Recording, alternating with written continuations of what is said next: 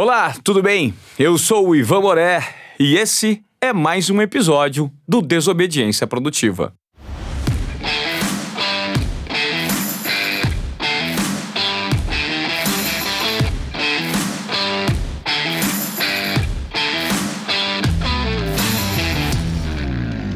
Hoje eu tenho o enorme prazer de receber aqui nos nossos estúdios Fabrício Fazano. É, esse nome você deve ter ouvido falar em algum momento da tua vida. Ele é faz parte, na verdade, de uma das famílias que representam um selo muito forte em relação à hotelaria e gastronomia de alto luxo no Brasil. Além disso, ele é publicitário, é comunicador, tem lá as suas aventuras na cozinha, mas mesmo é, não diz ser um chefe de cozinha. Fala, Fabrício, tudo bem? Tudo bom, querido. Um prazer enorme estar aqui com você. O prazer é nosso. Você é Fabrício Fazano Júnior. Júnior. É, você é o primogênito. Sou primogênito. Digo que o resto é cópia. O resto é cópia. e você é o irmão do Rogério. Sou irmão do Rogério. O Rogério que é 11 meses mais novo que eu. Na realidade, a gente chega a ter, durante 20 dias, a mesma idade. Ah, tá certo. E você, o, o, Rogério é considerado o cara que levantou a marca Fazano. Você mesmo disse num papo que tivemos recentemente, é o tido prodígio e você se qualifica como a ovelha negra da família. É, eu, assim, tenho. É, levantou a marca Fazano nesses últimos anos, com certeza, mas a tradição vem de 104 anos. Sim. Então, existe sim um processo de tradição muito forte em cima disso. Uh, obviamente que ele pegou um nome que estava adormecido, digamos assim, e o ressuscitou. Eu, quando digo que sou ovelha negra da família, porque essa área de trabalhar à noite, restaurante, é uma área absurdamente complexa. Principalmente para quem quer ter uma família, para quem quer criar filhos, para quem. É, eu sou um cara que gosta de acordar cedo, adoro ouvir passarinho, adoro dormir cedo, tomo meu vinho, mas meia-noite eu costumo dizer que eu viro abóbora. Mesmo quando eu era moleque, que eu tocava gaita no Vitória, aqui na Lorena, que não é da tua época, mas é talvez da época de muita gente que esteja ouvindo, é, eu odiava chegar tarde em casa. Eu me lembro poucas vezes na vida eu vi o sol nascendo e eu tinha uma sensação horrorosa de que eu estava perdendo um dia da minha vida, sabe assim? Porque Sei. eu não consigo varar. Óbvio que eu já fiz um monte de vezes. É uma coisa que dá a impressão que você vai ficando porque você vai ter que dormir para compensar isso, e aí você vai ter que dormir durante o dia, e aí é, é chato, sei lá. Fabrício, me conta um pouquinho, antes da gente entrar na sua história pessoal, para quem está nos ouvindo, da tradição que a sua família tem de anos e anos, essa tradição centenária de hotelaria e de gastronomia. Como foi a vinda dos Fazano para o Brasil? Bom, a, a, história tem algumas versões, mas a versão que eu ouvi de várias pessoas, de, de, de, avós, de nonos, de nonas, assim, meu bisavô Vitório Fazano, que na realidade a tradição longa e bem longínqua vem da parte de, de alimentação, de restaurantes. A hotelaria já tem 20 anos, mas é uma coisa mais recente. Meu bisavô era um cara que fez muito dinheiro negociando café, adorava comer bem, tinha um processo muito íntimo com a gastronomia conhecia uma boa gastronomia. No Brasil, naquela época, 1890, não se conseguia comer de uma maneira boa. E ele começa a, a, inventar de trazer, quero comer panetone, então preciso trazer um cara que faça panetone para mim. Mas aí o cara chegava aqui e falava: Bom, seu Vitório, eu preciso, da, eu preciso do grão, eu preciso do trigo, eu preciso das uvas passas, eu preciso das coisas que eu não tenho aqui. Bom, então manda vir, porque eu quero. Chegava aqui, eh, eh, naquela época não tinha avião, as coisas vinham de container. É, e ele fazia muito mais do que ele poderia consumir. Num primeiro momento ele dava isso de presente para as pessoas, aquilo virou, é, até que aquilo ele teve a ideia de transformar aquilo num business, que foi montar um espaço aonde aquilo tudo que ele adorava e que ele não conseguia trazer em porções menores, ele trazia nas porções que eram na época eh, convenientes e vendia depois do que sobrava. Mas por isso que o Fazano sempre foi ligado a uma classe A, porque nunca foi um business no sentido de estou fazendo isso para ganhar dinheiro. Que eu tenha entendido, ele sempre foi um cara com bastante dinheiro. E isto, não que ele tenha vindo da Itália rico, mas ele fez muito dinheiro aqui no Brasil. Uhum.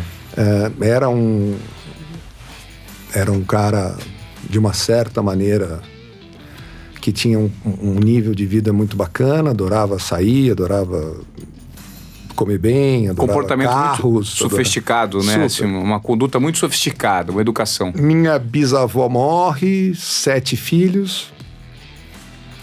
Meu avô, no- o, o Rudiero, que tinha nascido no Brasil, é mandado para a Europa, estuda na Europa num colégio chamado Senhor de Moncalieri, que pra você ter uma ideia, na época só aceitavam nobres e etc, aquela coisa toda. Cada quarto tinha um piano de cauda e uma biblioteca Cada quarto. cada quarto. Meu avô sai dessa escola, é, é, cavaleiro, é, oficial da, da cavalaria italiana, falando seis línguas e tocando dois instrumentos clássicos. Nossa, que formação. Era um gentleman. Luta pela Itália na Guerra da Abissínia, tanto que eu tenho um diploma em casa, Rogero Fasano, Monromerito, assinado il ministro B. Mussolini. Nossa, É, Benito verdade. Mussolini. E falo isso com a maior tranquilidade do mundo, porque meu avô era absurdamente antifascista. eh, tanto que em 1937, por ele nessa escola fica muito amigo de um cara que mais tarde ia ser genro de Mussolini e que foi morto esquartejado em praça pública, porque na realidade era antifascista. Mas em 1936, 37, esse cara, como filho, como genro de Mussolini, mandava muito no governo. Meu avô, que tinha conhecido este cara nesta escola, sabendo disso. Só repita o nome da escola. Sen- Senhor de Moncalieri. Senhor de Moncalheiro. Escola É, para nobres, que é. legal. Eu não É. sei se, era, se tinha o, o, o para nobres, mas só estudava ali gente. Sim. E, Retomando. E ele, através da ajuda desse, de- deste ser que tinha influência no governo, lembrou que nasceu no Brasil e consegue o passaporte brasileiro. Porque, como oficial do Exército em 1937, a Segunda Guerra estourando em 39, ele jamais teria saído da Itália. Aí ele, minha nona, meu pai e meu tio, Que nasceram na Itália. que nasceram na Itália, chegam no Brasil em 37, 38, pouco antes da Segunda Guerra Mundial. Cara, que história interessante, Daí Fabrício. meu avô aqui, lembrando de tudo que meu bisavô já tinha feito, retoma de novo esse nome, com restaurantes, com tudo, vira um império na realidade, chegou a ter cinco restaurantes próprios, 1.200 empregados. Em 1964 vem a Revolução, 59 Fidel Castro tinha assumido Cuba, uma época, vamos lembrar que era uma época bem James Bond, né? aquela, aquela Guerra Fria horrorosa, ninguém sabia se o mundo ia ser comunista ou se o mundo ia ser capitalista.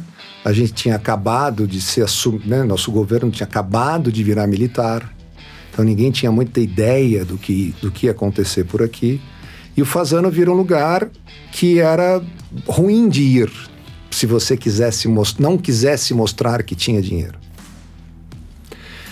O que acontece? As pessoas que tinham dinheiro param de frequentar o Fazano, porque, para piorar ainda, generais do exército, coronéis do exército passaram a frequentar o Fazano. Nossa. Então, se você entrasse ali, parasse com o teu carro, entrasse, visse ali uma mesa de. Porque na época, vamos combinar, não tinha informática Claro. nem internet. Então eu olhava para você e falava: ô papá, aquele cara ali é rico, vamos atrás dele, vamos ver o que ele tem. Então você não. Quanto mais escondido você ficasse, Mais protegido você mais estava. protegido você se sentia, principalmente no começo, logo no começo. Uhum. Meu avô mantém durante praticamente um ano os 1.200 empregados, sem despedir nenhum, com a expectativa de que a coisa mudasse. Na realidade, a coisa não muda durante um, um tempo maior. Aí ele vende as propriedades todas, paga todas as, as, as contas que tinha de trabalho, de tudo. Como eu falei, eram mais de mil garçons que não foram absorvidos só no Rio e São Paulo foram absorvidos praticamente no Brasil inteiro, com um puta de um know-how que era eu trabalhei no Fazano. Meu pai, que trabalhava com meu avô na época, sentia uma diferença. Eu tive, sim, é, o uísque brasileiro era muito ruim e barato, que na época era o Druris. E o uísque importado era caro e bom. Existia naquela época já aquela coisa do incentivo de que tudo que é montado aqui, tudo que é fabricado aqui tem montado, não fabricado, né? mas tudo que vem desmontado e se monta aqui, você tem um incentivo fiscal bastante grande. Ele tem a ideia, então, de trazer o primeiro engarrafado para o Brasil. Então, ele trazia o uísque pronto, e engarrafava no Brasil, que era o Old Eight, que Old alguém já deve ter ouvido falar Sim, disso. já tomei Old Eight. E naquela época, eu me lembro muito dessa época ainda, quem é jovem não lembra, mas assim, você tinha três ou quatro canais de televisão. Você jamais beberia uma bebida num restaurante porque você vê um anúncio na televisão como é hoje. Você sentava num restaurante, vinha o garçom e falava: Pô, seu Fabrício, eu tenho que experimentar isso que saiu, que é coisa mais. Ou um vinho, ou uma, uma vodka, ou seja lá o que for. Mas o garçom era o meio que existia de publicidade para propagandear aquele produto. Porque aí você experimentava no que, é o, que se chamava de ponto de dose e aí você comprava no supermercado. Lembrando, mil e não sei quantos garçons foram espalhados pelo Brasil todos amavam meu avô e meu pai porque sabiam do sacrifício que foi para manter todos empregados durante esse tempo todo. Meu pai, com uma maletinha, sai pelo Brasil afora, divulgando o Old Eight. E o Old Eight, em 4, 5 anos, passa a ser o uísque mais vendido do Brasil. Depois veio, na época chamava Hillby Line, que hoje é Diageo, tem que comprar o um mercado de bebida no Brasil. E meu pai ainda, durante muito tempo, fica vice-presidente da empresa uns sete, oito anos depois, ele lança um outro uísque que patrocinou a Copa de 78 é, em todos os canais, na época você pagava uma taxa a mais e todo canal que você virava, que na era eram quatro ou cinco, estava passando o anúncio. Que era um uísque chamado BB, Brazilian Blend, que era, já era um uísque literalmente feito no Brasil, mas que tinha condições de ser comparado já a algum, a algum tipo de uísque escocês é, uma série de problemas que não vou entrar no mérito, não dá certo. Meu pai entra em problemas financeiros. Eu, na época, estudava nos Estados Unidos, ia ser médico, sempre quis ser médico, tinha uma paixão por ser médico. Minha mãe vai para lá, pede para mim voltar para ajudar ele. Eu volto, é, o escritório dele era no Paquembu, estou falando em 78, 70, não, estou falando em 78, 79, porque eu eu, na realidade, meu pai ia duas vezes no Dante Alighieri por ano, pra, duas vezes por ano. Uma para pegar o diploma de melhor aluno da escola, que era do Rogério, e outra para tentar me rematricular, porque eu tinha sido expulso. É verdade. Mas eu, eu tenho Desculpa, uma... eu, tô, eu tô indo. mas eu tenho uma, mas eu tenho uma defesa grande a meu favor. Na minha, eu era, eu tinha um déficit de atenção horroroso, que é. na época ninguém sabia o que era. Na época, se você era um, um menino que sabia ler, sabia escrever e tinha saúde e não ia bem na escola, era vagabundo. Ponto, acabou, não tinha outra opção. E eu não conseguia prestar atenção. Eu tinha um problema de déficit de atenção que hoje é diagnosticado, que hoje tem remédio, que hoje tem um. Mas na época não era. Então eu, assim, eu me lembro até hoje, minha mãe falava: Poxa, filho, me dava aqueles estojinhos com as canetinhas, eu sentava na frente da, da carteira e a professora começava a falar, eu escrevia o nome dela no caderno e anotava uma, duas coisas, passava uma mosquinha assim, eu ia com a mosquinha pra PQP, cara. Se distraía completamente. Quando que de repente eu começava a ouvir barulhos, a classe tinha acabado, sabe aquela coisa assim? Sim. Fala, mas que cacete que essa mulher falou.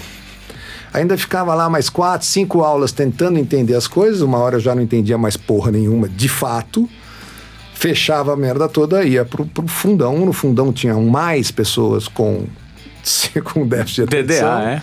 E aí virava, quebrar giz, jogar no ventilador e fazer aquela monte de... Tinha uma pancada de... Eles chamavam de advertência por indisciplina. Sim. Eu chegava no fim do ano, quando você tinha mais de três, a tua matrícula já não era automática. Eu tinha nove, dez, doze. Então, meu pai era muito amigo do presidente, conversava com ele e tal, tinha aquela coisa até um ano que de fato não deu, acabou. Meu pai me manda de castigo para os Estados Unidos estudar lá em 1978, 79, que era castigo. As pessoas falam, ah, que castigo. Era, porque não tinha internet, não tinha telefone, não tinha nada. Eu ficava assim, 15, 20 dias sem ouvir uma sílaba em português. A não ser quando eu falasse no telefone, quando eu falava no telefone com meu pai ou com minha mãe, que na época ainda custava uma fortuna um minuto. Em contrapartida, aprendi inglês pra caramba, não, cara. É uma coisa que, assim, eh, eu em quatro meses e meio sonhava inglês. Hoje você pega a molecada, passa um ano nos Estados Unidos, volta falando inglês, de, é, mas é de quinta categoria o inglês que eles falam.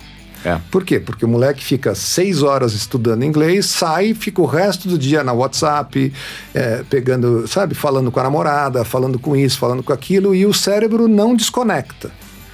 Uh, meus filhos, inclusive, até estudaram em colégio britânico. Naquela época eu tinha uma dúvida sobre isso, porque eu falava assim, pô, eu, essa coisa do aprender inglês eu posso perfeitamente depois mandar para os Estados Unidos ficar seis meses lá que eles falam inglês.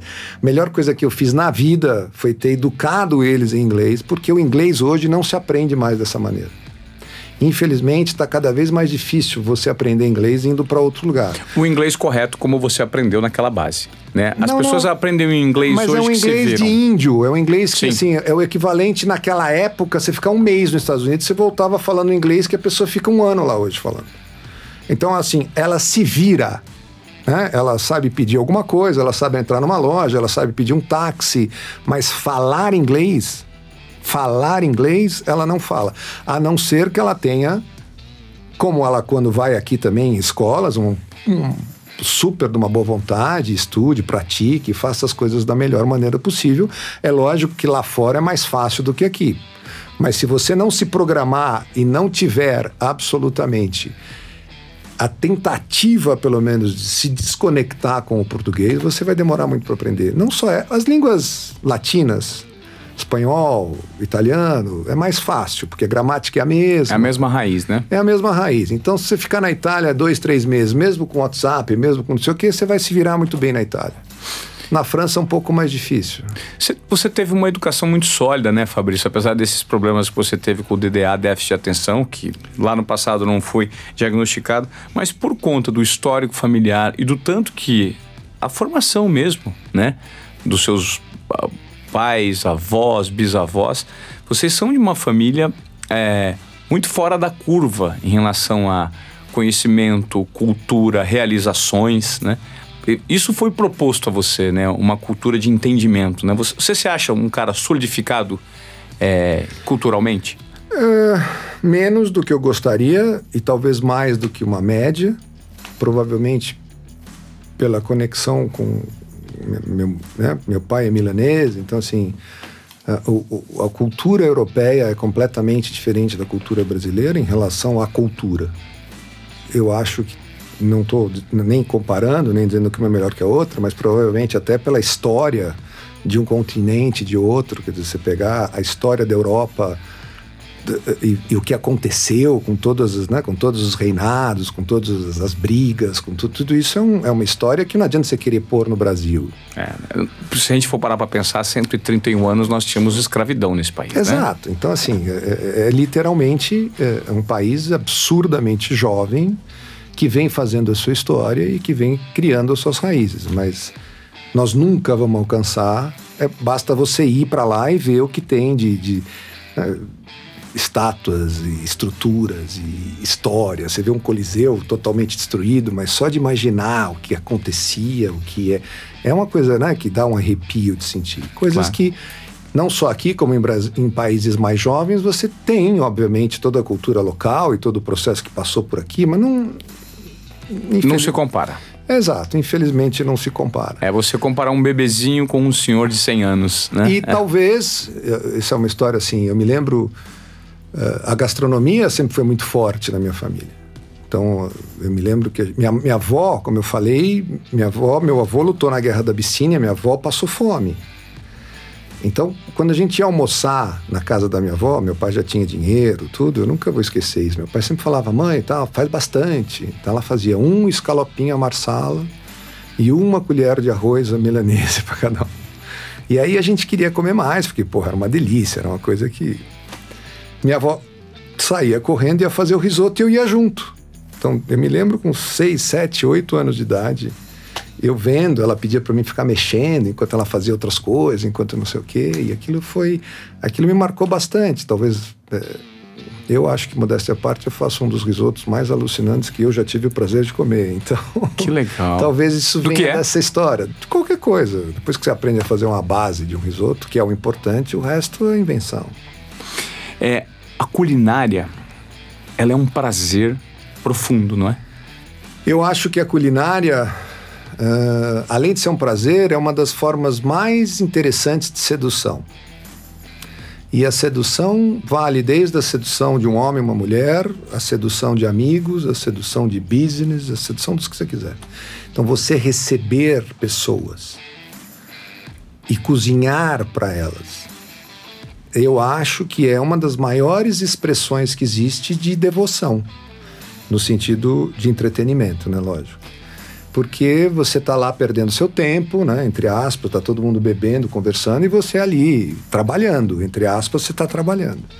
E com a responsabilidade ainda de fazer com que aquelas pessoas ponham algo na boca que realmente seja diferente daquilo que elas estão acostumadas, porque aí é que é a mágica da gastronomia. É você comer alguma coisa que tenha uma que vire uma referência para você. Obviamente, eu não estou falando que tudo aquilo que eu cozinho é uma referência ou vira uma referência, mas eu tenho certeza que é, é muito bom, é muito gostoso, é muito bem feito, é feito com todo o carinho do mundo. Eu falo para um milhão de vezes, vou falar de novo, eu não sou chefe. Eu cozinho para 20 pessoas com o maior prazer do mundo. Se cada um pedir um prato, eu saio correndo e nunca mais na vida eu volto para a cozinha. Porque é completamente diferente se fazer ao mesmo tempo um peixe, uma carne, uma massa, um risoto. Eu escolho um cardápio, me preparo para aquilo e faço e faço com prazer, amo fazer. Você falar para mim, porra, vamos sair para almoçar fora domingo com a família, com não sei o quê, ou você prefere ficar em casa cozinhando? Eu falo, quero ficar em casa cozinhando. Faço com o maior prazer do mundo. Posto meus, meus, meus videozinhos ali cozinhando, de, de, de sunga, de, de, camiseta, descabelada, as pessoas curtem, eu acho isso engraçado. Fabrício, eu te conheci recentemente, é, num evento assim, aleatório, a gente se aproximou de uma forma aleatória. Não vamos nem comentar no evento, né? Melhor não comentar. e a gente depois foi almoçar junto e eu sugeri a possibilidade de você vir gravar esse podcast comigo. A impressão que eu tenho é que você é de uma família, é, como o próprio histórico se prova, é, totalmente aristocrática. Você é um cara que teve uma educação diferenciada, teve acesso a situações específicas que muita gente não tem mas você se mostra uma pessoa muito simples e muito aberta à comunicação. Né? Você é um cara disruptivo? Uma pergunta. Uh... Eu me considero uma pessoa absurdamente não tímida, digamos assim. Não que eu não sou tímido, óbvio que tem determinados momentos, mas eu sempre tive uma facilidade muito grande em conversar, em botar, em fazer uma mesa, se tem 10 pessoas numa mesa, sou eu que estou falando, sou eu que estou brincando, sou eu que estou contando piada, sou eu que estou contando as minhas histórias. É, as pessoas que me conhecem brincam que eu tenho as teorias fabrisianas, né? Então, eu viro e mexe, saco coisas a respeito de assuntos, eventualmente, que não, às vezes nem sei, Wanda, onde eu tirei essas informações, mas com certeza eu não as inventei. Uhum. E aí eu vou criando as minhas teorias e as minhas coisas, e as pessoas gostam de ouvir. É engraçado isso. Você trabalhou com a publicidade um tempo, 12, né? 10, de 10 a 11 anos, né? uma das maiores agências do país na época, que era ah. uma multinacional. E o que, que, o que, que o Fabrício Fazano, com, essa, com esse cérebro específico, com essa maneira de se comportar e com essa formação tão sólida, tem daqui em diante, essa transformação que a gente está vivendo. Você é um cara que trabalhou muito tempo também em TV. Né? Uhum. Você é um comunicador nato, dá para ver pelas suas palavras. Você consegue ter um discurso muito limpo, muito direto, né? E você faz parte da família Fazano. Você hoje está envolvido com os negócios da família? Não, de forma nenhuma. Eu não? sou sócio de uma parte do grupo, é. mas não, não tenho o menor contato com eles. Tá, você não tem, você, você não tem interesse pela hotelaria, pela gastronomia que é proposta lá pela, pela não, pelo grupo? Eu, eu hoje sou muito mais envolvido com gastronomia do que no passado. Mas não sei, acho que o grupo já ficou muito grande, já perdeu. Quando era lá atrás, era meu irmão que era o. Né? O Rogério também não é chefe, mas sempre fez aquilo com uma paixão incrível, coisa que na época eu também não tinha. E talvez continuasse não tendo hoje, no que se diz respeito a você ser dono de um restaurante, que significa não ter sábado, não ter domingo, não ter dia dos pais, não ter dia das mães, não ter Natal, não ter Réveillon. Seu irmão trabalha muito? Hoje, muito, mas já trabalhou muito mais do que hoje, no sentido de horários, de tudo, mas hoje até por por saúde, por uma série de coisas, tem que tomar um, umas precauções diferentes. Mas é, qualquer pessoa que trabalha com o que a gente chama de noite está exposto à bebida, tá, na época, hoje não mais, mas durante muito tempo, exposto ao cigarro de uma maneira incrível. Está é, tá exposto a dormir em horários que as pessoas não dormem, está exposto a jogar tênis ou fazer exercício em horários que as pessoas não fazem. Porque você tem um padrão de vida completamente diferente. Você tem horários. Você vai dormir todo dia às quatro ou às três, você vai acordar às oito ou às Sim, sete. Não vai. Então, quando você acorda às 11, se a pessoa não sabe que você está trabalhando todo dia até às 3, ela fala, pô, puta vagabundo, não está fazendo nada. Exatamente, exatamente isso. Então, assim, é diferente. É, e, por outro lado, nem sempre uma pessoa que trabalha nesse ramo tem uma família que faz a mesma coisa. Então, às vezes, tem uma mulher que tem que chegar num emprego às 8 e você chega todo dia em casa às 4 da manhã. Que horas que você vai encontrar com ela? Faz sentido. Aí você tem teus filhos que vão para a escola às sete da manhã, como todo filho vai, e eventualmente, sabe? Se você já chegou, se você chega todo dia às três e meia, quatro, quantas vezes por semana você consegue acordar para dar um beijo neles? Porque quando eles voltam da escola, você já está trabalhando. E quando você chegar em casa, eles já vão estar tá dormindo. Sim. Você, por frequentar ambientes muito exclusivos, por conta de todo o histórico que você carrega, você deve ter presenciado situações muito inusitadas com figuras públicas muito interessantes na sua vida.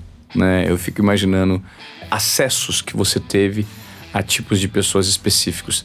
Você lembra de alguma história que te vem à cabeça com uma figura específica, um político, é, um artista? Porque, por exemplo, hoje é, você faz parte do grupo ainda e você me chamou para comer no Gero. Eu sentei no Gero, eu não sei se você notou, estava do nosso lado ali o Delfim Neto. Uhum. Que está sempre lá. Que está sempre lá. Então, assim, você deve participar de um grupo, ou assim, frequentar ambientes. As pessoas frequentam o ambiente da tua família. Né? Você deve ter muito histórico relacionado a figuras que mudaram a trajetória das artes, da política.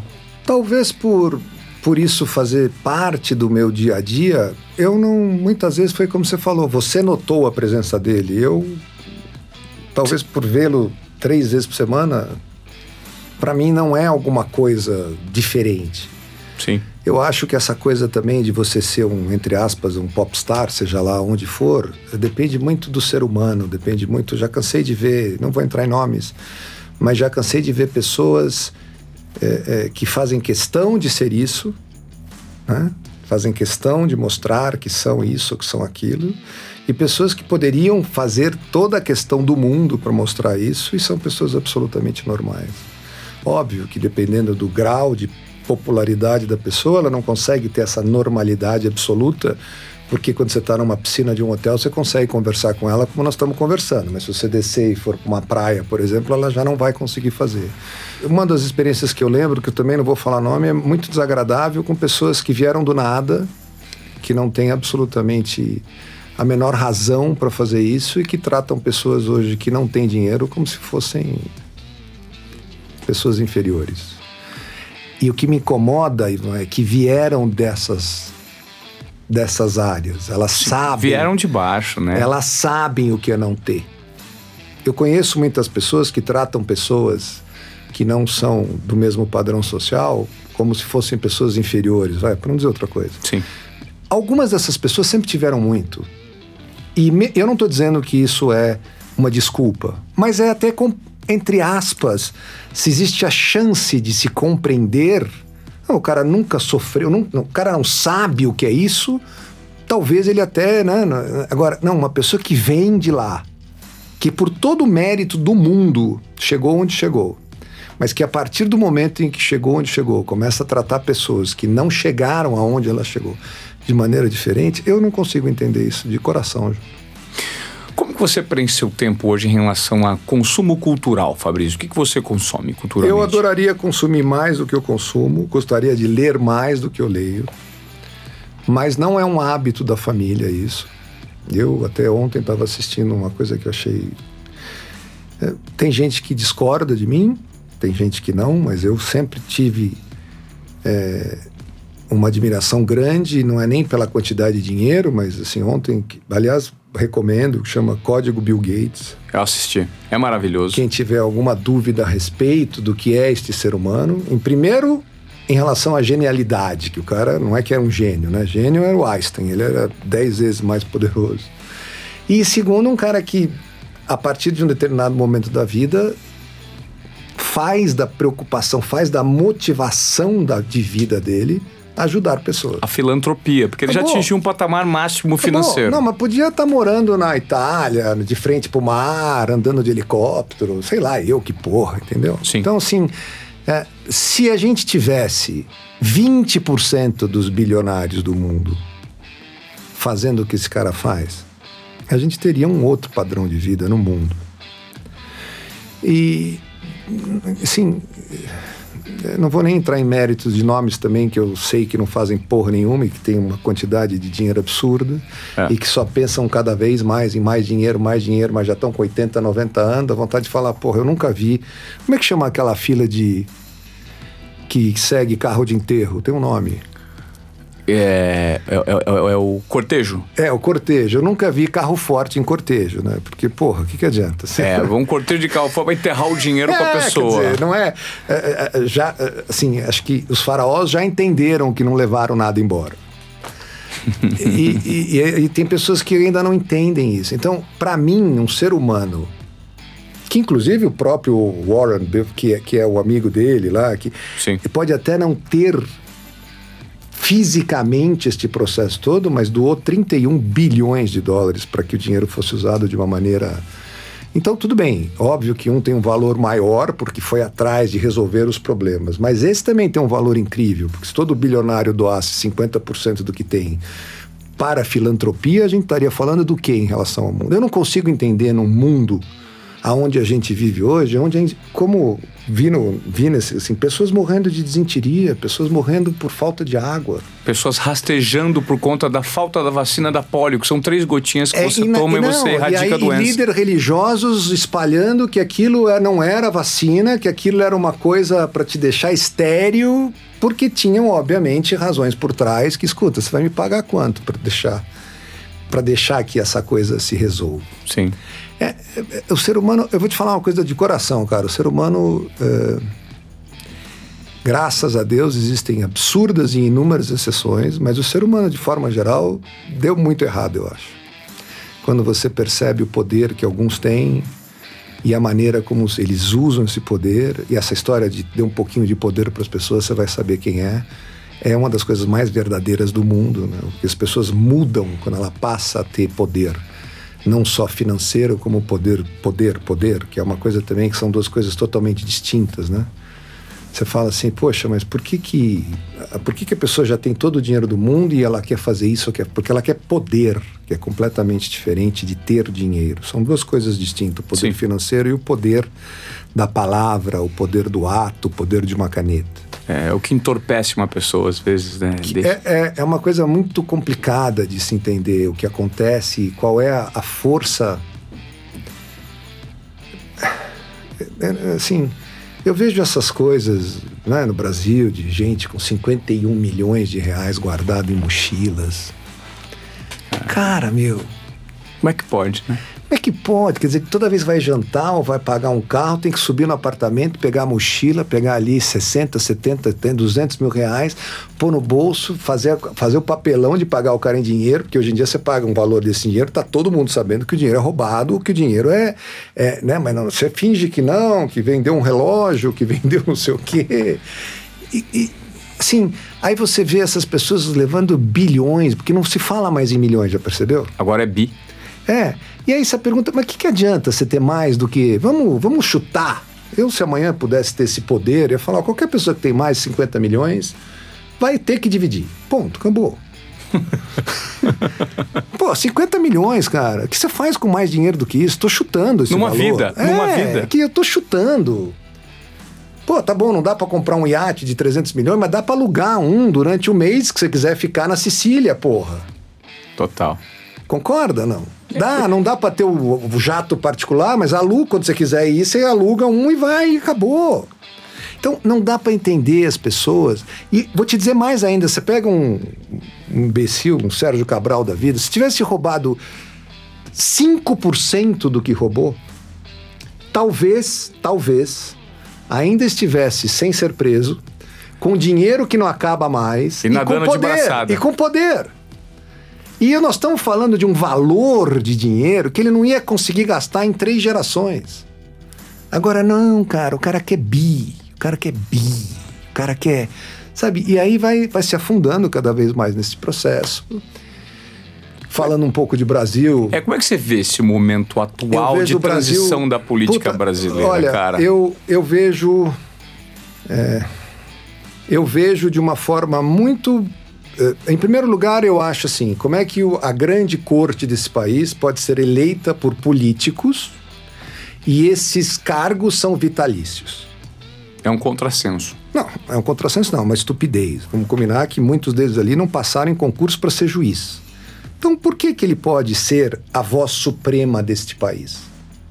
Ah, naquela época, tá bom. Então, se fosse por cinco anos, se fosse por quatro anos, se fosse pelo mandato em que o presidente que o colocou lá, mas não sei. Ah, então, por, ah, mas o cara tá lá porque ele foi durante 30 anos uh, procurador da República, porque ele foi isso, porque ele foi. Então, por mérito, ele está lá. E aí, ao chegar lá por mérito, que ele fique lá 15 anos é outra coisa.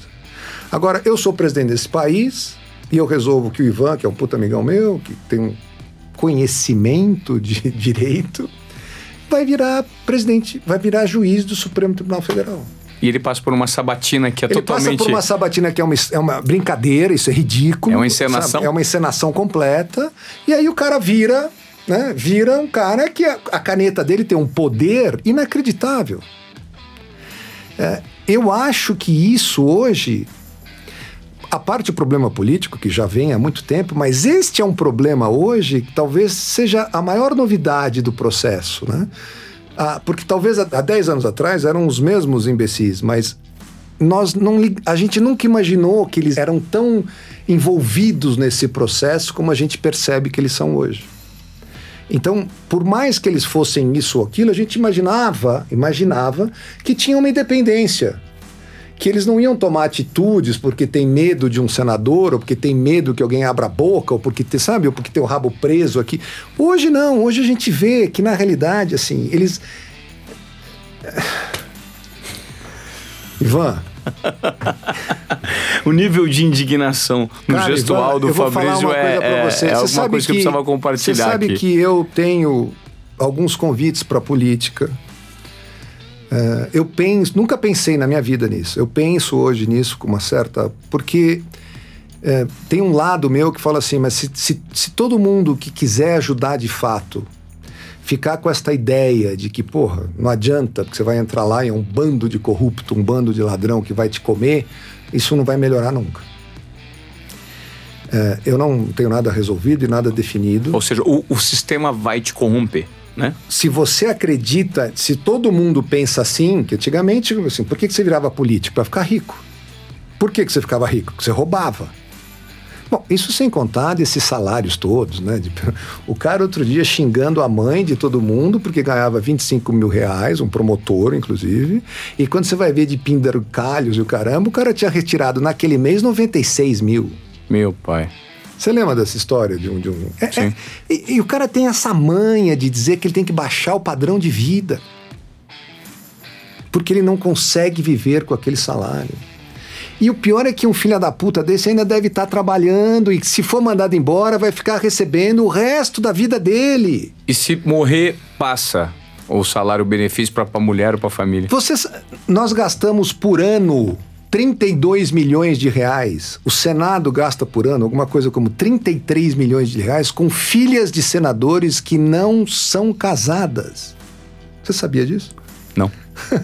então eu estou te contando. E elas não são casadas porque sabem que o benefício existe. É, tem, tem mulheres ali que têm 80 anos, nunca casaram e não vão casar nunca. Você vai, se você recebesse 30 mil reais por mês por não ser casado, você casava? Não. é. Mas aí a pergunta é, mas, mas, mas da, quem, te, quem inventou isto, meu Deus? Não, pai, não, aquela coisa dos camarões, dos vinhos importados, dos vinhos premiados, né? Que não sei quantos milhões de reais. Mas aonde a gente vive, meu? Um senador suíço recebe 200 mil dólares no máximo se ele gerar lucro para o Estado 200 dólares. mil dólares. Ah, mas recebe um, mil. um- ah, um senador, se ele gerar um lucro que de comissão pague a ele uma grana, ele recebe a grana até o valor de 200 mil dólares por ano. Por ano. Tá, não se por ele mês, gerar, por se ano. ele fizer um. Não, por, por ano. Por ano. Se ele fizer alguma coisa muito bacana que dê mais que 200 mil dólares, azar, perdeu, não fez mais que sua obrigação. Se ele não fizer nada, se ele não aprovar projeto nenhum, se ele não fizer absolutamente nada, ele não ganha um real. Eles Ganha dormem em apartamentos. Os apartamentos que nós temos em Brasília são coisas do tamanho desse estúdio, com uma caminha de alvenaria, cada um leva o seu colchonete. Tô falando de senador. Isso é um cara que tem que tá lá para ajudar, porque ele não tá lá para, né? Ele tá lá porque ele tem uma a- vocação dele é ajudar. É, isso, isso faz parte da nossa herança cultural, né? Se a gente for E parar pra vem desde pensar. Dom João, da Sim. puta que sabe que É, lá atrás. Eu, assim, tem histórias engraçadas, até para alugar o campinho de futebol na época que tinha, o cara falava assim, "Mano, mas não tem horário, a não ser que você me dê uma grana. Aí eu arrumo um horário. Assim, por quê? Porque vieram para cá com a intenção de voltar. Nunca vieram para cá para ficar. Não, vieram pra passar um tempo pra vieram fugir do Napoleão. Pra fugir de Napoleão. Então, pô, puta lugar chato, quente, cheio de bicho, mosquito. É. Eu não vejo a hora de ir embora desta merda. Aí as pessoas falam assim, porra, os Estados Unidos também foi colonizado por bandidos, entre aspas, ou por pessoas que eram, na realidade, a escória inglesa. Mas foram pra lá pra ficar e sabiam que nunca mais iam voltar. Sabiam que os filhos, os netos, os bisnetos iam morar naquela terra. Que loucura, cara. É impressionante. Então, é tudo, tudo. Agora, se você fica pensando sempre que, poxa, é, essa, essa coisa do roubo é cultural, essa coisa do não sei o quê, é, porra. é, é, e você não tenta ajudar, também é uma, uma situação. Às vezes, eu, às vezes eu fico pensando nisso. Talvez eu me sinta um pouco, hoje, nessa idade, um pouco acomodado. Se eu acho que eu tenho condições de ajudar, mas porque o problema é muito difícil, porque é um problema cultural, porque é um problema. Você simplesmente fala, ah, quer saber, eu não vou mexer com isso, porque isso. Se a gente sempre pensar assim, A gente não muda nada. a gente nunca vai mudar nada. Você de fato então tem uma, uma, uma tendência, tem uma, uma possibilidade de, de, Tenho. de enveredar pro lado da política? Tem, vamos ver, vamos ver o que as coisas. De que maneira elas acontecem, como elas acontecem. Eh, Daqui a três anos também, eh, o que vai estar acontecendo com essa turma nova que entrou e que dessa turma nova que entrou também tem um monte de tranqueira, mas também tem, tem gente realmente bacana. Vamos ver até que ponto que essas pessoas realmente bacanas conseguiram fazer alguma coisa. Eu tenho visto coisas interessantes. Só que aí, sabe assim, vai, perde no Congresso, perde, porque não vale. a- Esses caras também não querem perder a mamata. Não. Então, assim, se houver uma renovação maior ainda nas próximas eleições, talvez essa mamata diminua, porque aí começa a se perder nas votações, começa a ter o, o bem, entre aspas, ganhando do mal. É, eu acho que a grande dificuldade da renovação, quando a gente fala de Brasil e para para pensar que 80% da nossa população é, de fato, pobre, não pobre, paupérrima, muito pobre, e que não existe um investimento em educação, como é que você vai formar uma massa crítica que vai se opor ao que tem aí? Você Né? vê, outro dia eu vi uma reportagem incrível sobre vereadores. A maioria deles nunca propôs nada. Principalmente em cidades menores, 20, 25. O cara tem cinco, seis mandatos de vereador. Mas o que tipo de lei? Não, veja, veja bem. Se aparecer, a gente. Né? Então, assim, são pessoas que são carismáticas onde vivem e que a, a população não sabe, mas na realidade é só porque sou amigo do vereador, se eu precisar de um quebra-galho ali aqui, então eu vou reeleger ele, mas assim, o cara leva dinheiro dele, o cara recebe dinheiro dele e não faz nada, nada. Ou seja, a máquina pública fomentando. Nada. E nós com um problema seríssimo, de um puta problema de caixa, De terrível. orçamento. Sabe assim, e, e aí você vê. Cara, não, eu não sei o que te dizer. É, É, a gente, isso está muito enraizado na, na cultura brasileira, né? o brasileiro E muito eu não sou forte. nem a favor nem contra de Bolsonaro, mas, por exemplo, você vê que toda vez que o cara tenta fazer alguma coisa para tentar mexer com isso, é uma avalanche de coisa. Tudo bem que ele fala um monte de merda que ele não devia falar, mas assim, quando você vê que ele tenta mexer naquilo que é, entre aspas, direito adquirido do, dessa turminha, porra, meu amigo, sabe quando? Se ele mexer para valer, por exemplo, nessa história das, das mulheres não casadas, ele nunca mais aprova nada na vida. Simples assim. Entendeu? O Senado vai falar: você tirou, minhas filhas não recebem mais a grana? Não tem problema nenhum, meu senhor. Vamos ver quanto tempo o senhor dura agora. Porque o Brasil, foda-se. Volto a dizer, começa a existir exceções. Mas até então, o Brasil, foda-se, o meu já está garantido. Se eu for mandado embora amanhã, eu vou continuar. Os caras não estão presos e continuam recebendo salário? É um absurdo. O seu cara. Lula não tem é, segurança e motorista garantidos pelo Estado? O Supremo mandou pagar motorista e, e segurança de um cara que tá preso, porra. Oh, desculpa, tô me, tô me Não! mas esse aqui é um espaço super democrático. Não, não, cara, A partir do mas- momento que você veio conversar comigo, você pode revelar Mas é todas as suas incrível, opiniões. mas é Tá incrível liberado. isso, cara. Como é que você pode? Tá bom. Quando ele sair da cadeia, voltamos a pagar, porque é, né, ex-presidentes têm essa mamata toda. Mas agora, se É ele um está preso. Acaba sendo um contrassenso porque não tá usando. Porra, tá, pra que- quem tá usando essa merda? Mas é, o, dinheiro é- o dinheiro não é deles, cara. O dinheiro é nosso. Ou seja, o senso comum, foda-se. O senso comum. Foda-se, estão cagando. E depois o cara que falou isso, que liberou isso, deve dever um monte pra ele, deve ter um monte de trambique com ele, entendeu? Fabrício, vamos tocar pra frente agora. Eu quero saber quais são os seus próximos projetos, independentemente da possibilidade política ou não. Você foi apresentador de TV, você é um puta comunicador, você tem uma cultura, você é um cara disruptivo. Te qualifico como um desobediente produtivo, que é por isso que você tá aqui nesse podcast. Você desobedece tudo e todos porque você dá vazão ao que você pensa. E o que, que você pensa daqui em diante? É, você é um cara, você tem, vocês são três irmãos. Você é o mais velho, você tem o Sou Rogério. mais velho, meu irmão e minha irmã. Tá. E tem quantos filhos? Eu tenho dois. Dois filhos. Gêmeos, dois homens de 21 anos. Estudam fora. Um ganhou uma. Um foi o- um dos melhores tenistas juvenis que teve no mundo. Ganhou uma bolsa de estudos enorme no, em Northwestern, nos Estados Unidos, em Chicago. E é fantástico, já está no terceiro ano. Que legal, cara. E o outro? O outro é produtor de música, adora música, produz coisas lindas, está agora viajando em cima de música. É uma vida, os dois têm a vida totalmente diferente, né? Um sempre foi o disciplinado, que acordava às seis da manhã, treinava que nem um louco, e o outro sempre foi o. Mas o Lorenzo, que é o músico, me lembra muito eu, que era esse cara completamente. Mas uma coisa que eu falo para as pessoas, para meus filhos em específico, essa coisa do multimídia que eu me considero, é, eu tenho minhas dúvidas em relação a isso, sabia? Quais são? É porque eu acho assim, quando você.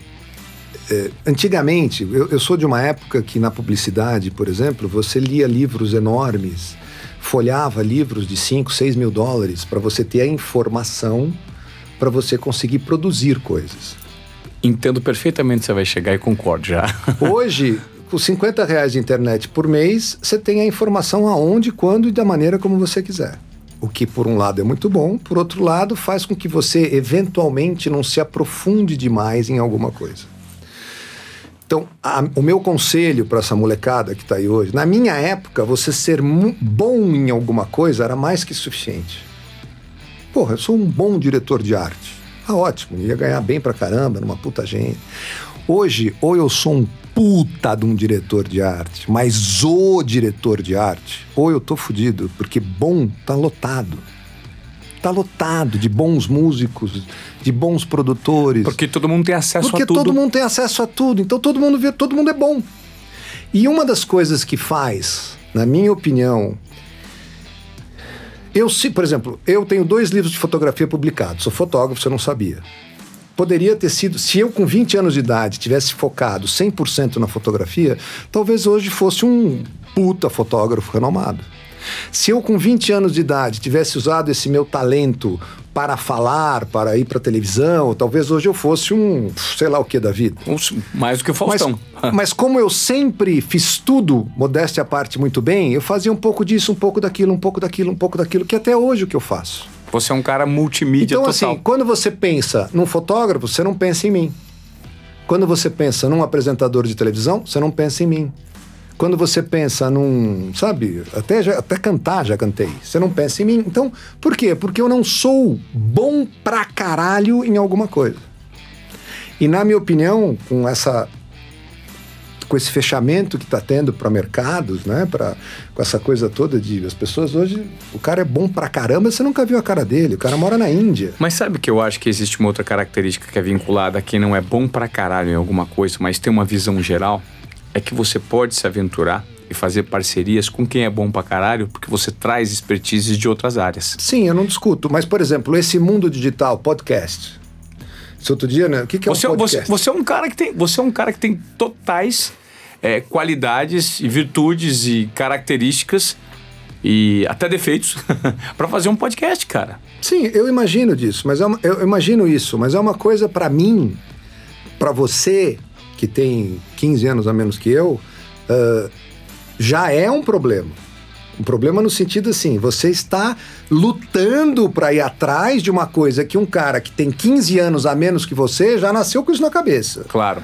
O cara nasceu com 15 anos, o que você quer fazer? Quero fazer meu podcast. Hiperconectado, é. É. E você tem que correr atrás das novas. Por isso, esse, esse movimento de o tempo inteiro tentar trazer o conceito de desobediência produtiva para se conectar com esse novo mundo 360, cara.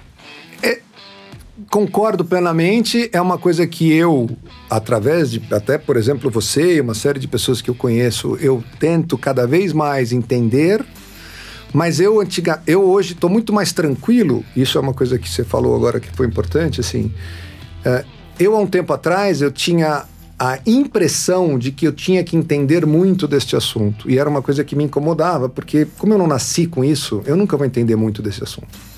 Mas hoje eu sei que existem pessoas que entendem muito mais do que eu desse assunto e que eu posso contribuir com uma coisa que eles não têm. Perfeito. Que é, primeiro, a chamada tal da experiência, né? E, e como eu também não sou um completo desconectado, como eu também não sou um completo a par de tudo isso que está acontecendo, eu tenho muita noção de, De tudo que rola em da paralelo. força Sim. que isso tem. Sim. Não só de um podcast, como de um YouTube, como de qualquer mídia social, como de qualquer coisa que é. Um presidente foi eleito por mídias sociais, o que significa que esta pirosca tem um poder incrível. Sim. Por outro lado, também, eu tenho um questionamento que é muito louco. Será que.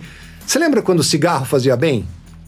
Sim. E as Existe pessoas fumavam em. Pô, você pega. Eu adoro a gente 86, aquele antigão. maravilhoso sapatofone. Sapatofone. Cara, os cara, o cara fuma o programa o- o, Inteiro. O, filme inteiro. Em reunião, no escritório e tal. É. Será que daqui a 10 anos, quando você descobrir, já estão descobrindo o mal que isso aqui pode fazer? Já existem clínicas, inclusive o primeiro podcast que nós exibimos aqui na série Eu vi, eu Pro- ouvi, inclusive. Você viu o que ela falou, Dani Aliás, Kleiman? os, os grandes poderosos disso aqui vão colocam filhos em escola onde não se pode ter tela. Sim.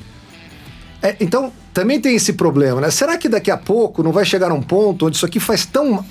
Solidão, angústia, ninguém tá falando que vai te dar câncer no pulmão, mas vai te dar vontade de dar um tiro na cabeça, de pular de um prédio. Já tá dando. É, de não, de não ficar com ninguém, de não saber mais se você é homem ou mulher, sei lá o Exato. que tá acontecendo com a vida. E isso aqui pode ser que daqui a um tempo, assim, você estar falando, você estar mexendo nisso em público, seja uma coisa que as pessoas olhem, tipo, que nem o cigarro, sabe? Começaram a fazer os pontinhos de cigarro, né? Você olha e fala, pô, coitado, o cara fuma. É. Não Tá- é? é, que tá Daqui condenado. pode ser que você olhe e fala, coitado, o cara é viciado O cara é viciado em merda, né? internet, é. que é basicamente o que rola em Black Mirror, né? E, eu- Aqueles- e é por isso que eu acho que um podcast. Primeiro, porque o podcast não depende de você estar olhando, e sim ouvindo. Você pode estar lá no teu quarto com os olhos fechados e tal, que no pior das hipóteses já melhora muito o problema visual que esta merda dá, que é um tal do raio azul lá, ou do raio V, que sei lá, que ninguém liga pra isso, que parece Sim. que faz um puta mal. E que é um, um, um programa de rádio, na realidade, que você pode ouvir a hora e quando e da maneira como Você você, quiser. quiser. Baixinho no seu, no seu Bluetooth, maior no seu fone de ouvido, depende do que, depende se é um podcast de música, se é um podcast de notícias, se é um podcast de. Você pode ouvir uma parte agora, depois você ouve mais tarde para terminar. É, é- é mais ou menos como é um streaming de TV. Claro. É Isso mais é ou um menos, streaming não. de, É, é, um streaming de áudio. rádio, é. É. um streaming de áudio. Então, assim, é, um- é uma linguagem que as pessoas ainda estão se habituando no Brasil, tem um mercado de crescimento exponencial para a gente explorar. E para falar de podcast, eu agradeço a sua presença aqui, porque esse papo foi muito interessante. Você, Fabrício, talvez o, o seu grande mérito esteja em ser uma figura provocadora. Você promove esse tipo de questionamento em todos os assuntos que você conversa, porque você tem uma cultura geral muito ampla, né? Então você fala sobre de tudo você fala um pouco. Você não fala asneira sobre nada, porque você tem conhecimento de causa, você teve uma educação sólida e você tem um senso crítico de acompanhamento de tudo que rola. Então, não sei. Eu certamente acho que votaria em você. Por, esse, por, esse, por, esse, por ser um desobediente produtivo, um contestador. Eu não sei É. que cargo você vai se candidatar, mas. Eu também nem sei se eu vou, mas foi um prazer enorme estar aqui. Quero que isso aqui seja um sucesso enorme. Aliás, para quem está ouvindo, eu já ouvi um, o primeiro que você fez, e foi absurdamente interessante. Para ser super sincero para você, de coração, aquele. é, como é que chama quando você fala a verdade demais e se suicida? Como é que é? O... Como que é? Verdade demais. É, quando você é muito sincericídio. Ah, sim. Porra, mano, escuta meu podcast e tal. Falei, pô, vou escutar assim, sabe? Pô, vou escutar. Sincericídio. Uma menina super, hiper importante, que eu Claro. nunca tinha ouvido falar na minha vida. Daniela mas que, Kleiman. mas que você sabe que tem todo um processo de, né? De, É. Cara, eu botei aquilo pra escutar assim, sabe? Vamos ver o que é e não, não parei até o último minuto. E eram Que quase uma massa, hora. Que massa, que bom que você curtiu. E eu vi um monte de coisas ali importantes sobre essa história, por exemplo, dos grandes caras de tecnologia estarem botando filhos onde a tecnologia é proibida. Sim. E os caras sabem. Os caras sabem exatamente aonde esta merda vai levar. sabem. E todos nós somos vítimas, porque somos comandados por cinco homens que vêm de uma classe social dominante, que não tem a visão de quem está embaixo. Então, infelizmente, de repente isso sirva para corroborar aquela frase que você soltou. Pô, a humanidade em, em certos momentos não deu certo, eu até, né? só para terminar, aquele Burning Man que ela falou, eu já Sim. ouvi falar que aquilo lá já não é mais o que era. Porque já perdeu a raiz. Sim. Então o próprio cara que inventou, que eu não sei quem é, que é um desses poderosos, já tem uma tenda com segurança, com não sei o quê, com buffet. Já perdeu a bebida, essência. Entendeu? Então assim, é- é- então já tem muita gente dizendo que agora tem que inventar um outro, porque este, da maneira como é, já não, já não, Já perdeu a essência. não agrega como agregar. agregava antes. Legal. Senhoras e senhores, esse foi Fabrício Fazano, um cara sangue azul de certa forma, que mostrou pra gente que uma dose de desobediência produtiva na veia não faz mal a ninguém, não é, Fabrício? Beijo enorme, foi um prazer estar com vocês aqui. Valeu!